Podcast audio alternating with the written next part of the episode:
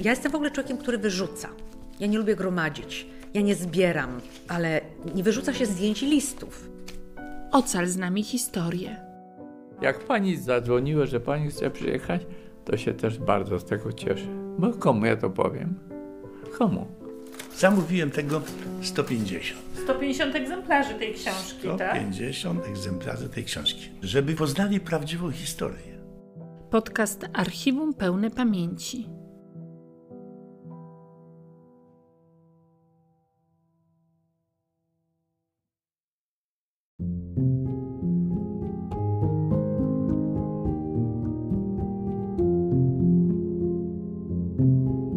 Instytut Pamięci Narodowej. Komisja Ścigania Zbrodni przeciwko Narodowi Polskiemu. Archiwum pełne pamięci. Aby każdy okruch historii został uratowany. Publikacja pod redakcją Teresy Gallewicz-Dołowej i Wojciecha Kujawy.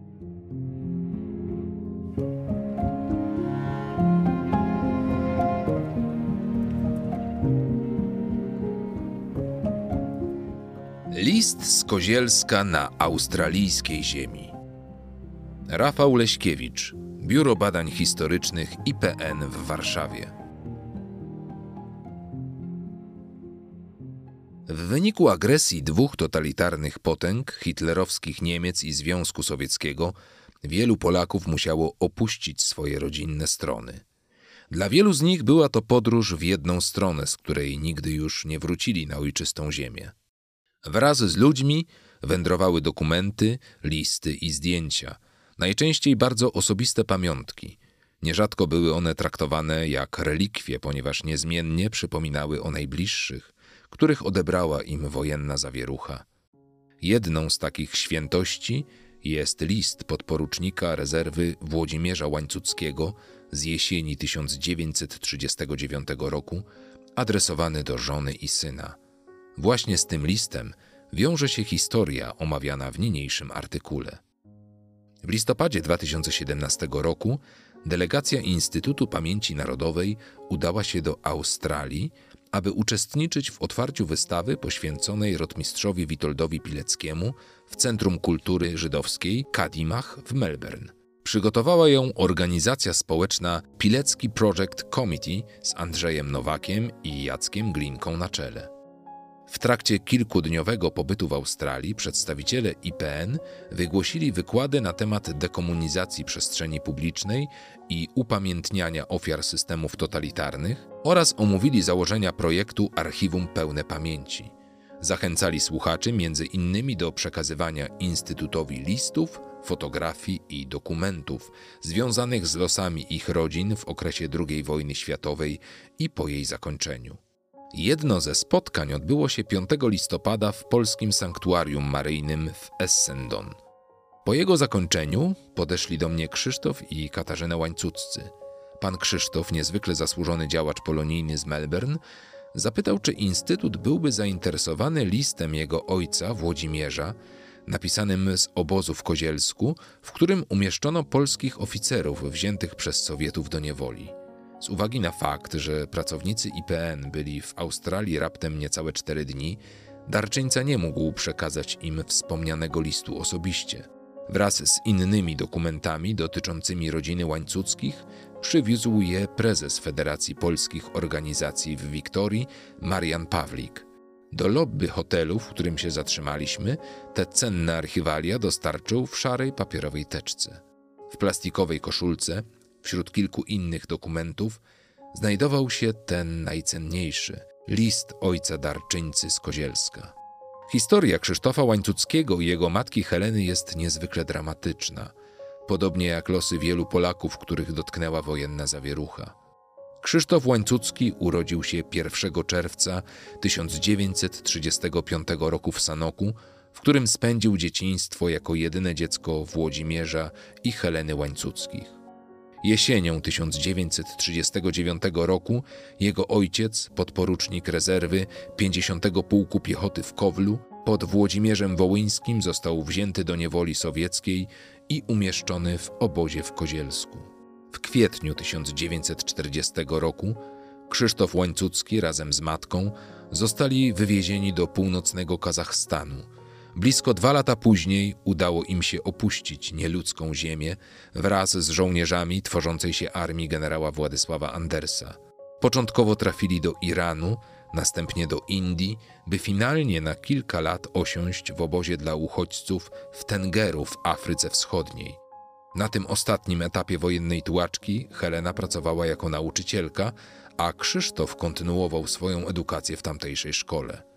Po wojnie nie zdecydowali się powrócić do zniewolonej ojczyzny. W lutym 1950 roku, po likwidacji polskiego osiedla w Tengeru, na pokładzie amerykańskiego okrętu General Langfit przybyli do portu Fremantle w zachodniej Australii, która stała się ich drugim domem. Krzysztof Łańcucki w 1959 roku ukończył Uniwersytet Australii Zachodniej w Perth. Do 1995 roku prowadził badania związane z budownictwem w Commonwealth Scientific and Industrial Research Organization w Melbourne, których rezultaty publikował w renomowanych międzynarodowych czasopismach naukowych. W Melbourne mieszka do dzisiaj. Krzysztof Łańcucki swojej aktywności nie ograniczył jedynie do spraw zawodowych. Co najważniejsze, wciąż powracał myślami do ojczyzny. Działał w licznych instytucjach polonijnych na antypodach. Między innymi był sekretarzem i wiceprezesem Związku Polaków w Melbourne w latach 1959-1962, sekretarzem i wiceprezesem Spółdzielni Domu Polskiego imienia Tadeusza Kościuszki w latach 1962-1965, członkiem Komitetu Redakcyjnego Tygodnika Polskiego w latach 1975-1977, prezesem Rady Naczelnej Polskich Organizacji w Australii w latach 1979-1997 czy prezesem Federacji Polskich Organizacji w Wiktorii w latach 1975-79, 1998-2002, 2004 do 2012. Pełnił również istotne funkcje w organizacjach australijskich State Ethnic Broadcasting Advisory Committee of Victoria w latach 1977-1981 oraz Institute of Multicultural Affairs w latach 1981-1984, zajmujących się kwestiami praw człowieka czy zagadnieniami integracji wielokulturowego społeczeństwa Australii. Za swoją działalność społeczną Krzysztof Łańcucki był wielokrotnie odznaczany. Od władz australijskich otrzymał Member of the Order of Australia.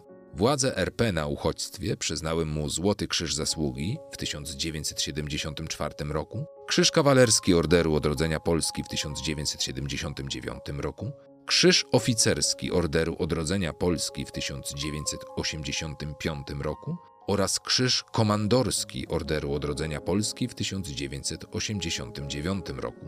A rząd wolnej Polski uhonorował go Krzyżem Komandorskim z Gwiazdą Orderu Zasługi Rzeczypospolitej Polskiej w 1993 roku oraz Krzyżem Zesłańców Sybiru w 2006 roku.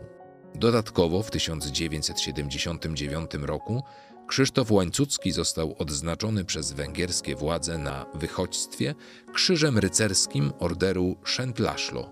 List Włodzimierza Łańcuckiego, przekazany do archiwum Instytutu Pamięci Narodowej, jest bardzo krótki. W zaledwie kilku zdaniach, skreślonych na pożółkłym już papierze, polski oficer przekazał swoim bliskim jedyne, a zarazem ostatnie informacje na swój temat, w tym te najważniejsze, że jest cały i zdrowy. Niestety, kilka miesięcy później został zamordowany strzałem w tył głowy przez anonimowego NKWdzistę. Do listu dołączona jest koperta, równie pożółkła i sfatygowana, opatrzona trzema znaczkami pocztowymi i stemplami ze wskazanym adresatem. Obecnie list i koperta przechowywane są w archiwum IPN w Warszawie. Do archiwum IPN trafiły również inne pamiątki związane z rodziną Łańcuckich. Zaświadczenia wydane przez władze polskie w Teheranie dla matki Krzysztofa Łańcuckiego, Heleny, pisma władz konsularnych Rzeczypospolitej Polskiej dotyczące podróży ich obojga do brytyjskiej Afryki Wschodniej, czy kilka dokumentów związanych z pracą pedagogiczną Heleny w Tengeru. Wśród pamiątek znajduje się również oświadczenie członków tamtejszego polskiego osiedla, potwierdzające m.in. jej związek małżeński z Włodzimierzem. Olbrzymią wartość ma także wykaz 55 osób wyjeżdżających pierwszym transportem 6 sierpnia 1942 roku z ZSRS do Iranu. Do IPN w Warszawie trafiła ponadto korespondencja Heleny Łańcuckiej z dowództwem Armii Polskiej na wschodzie oraz delegaturą Polskiego Czerwonego Krzyża w Afryce Wschodniej z 1943 roku. Kobieta bowiem jeszcze w czasie wojny nie ustawała w staraniach o uzyskanie jakiejkolwiek informacji na temat losów swojego zaginionego męża. Niezwykłe jest to, że mimo wielu przeciwności losu, nieludzkich warunków bytowych oraz licznych i długich podróży, unikatowe pamiątki związane z rodziną Łańcuckich przetrwały do dzisiaj. A przetrwały dlatego, że dla ich właścicieli stanowiły rodzinną świętość. List z Kozielska, napisany przez Włodzimierza Łańcuckiego, był jedynym materialnym śladem po mężu i ojcu, który zaginął po dostaniu się do niewoli sowieckiej. Te dosłownie kilka zdań przez kolejne kilkadziesiąt lat było jedyną pamiątką, która przywoływała w pamięci jego obraz oraz wspólne chwile spędzone w rodzinnym domu. List po blisko 80 latach wędrówki przez Azję, Afrykę i Australię wrócił do Polski. Znajduje się w archiwum Instytutu Pamięci Narodowej skarbnicy wiedzy o losach setek tysięcy Polaków, którym totalitarne reżimy odebrały bliskich i majątki, ale nie odebrały pamięci i godności, a przede wszystkim nie wymazały poczucia, że są Polakami.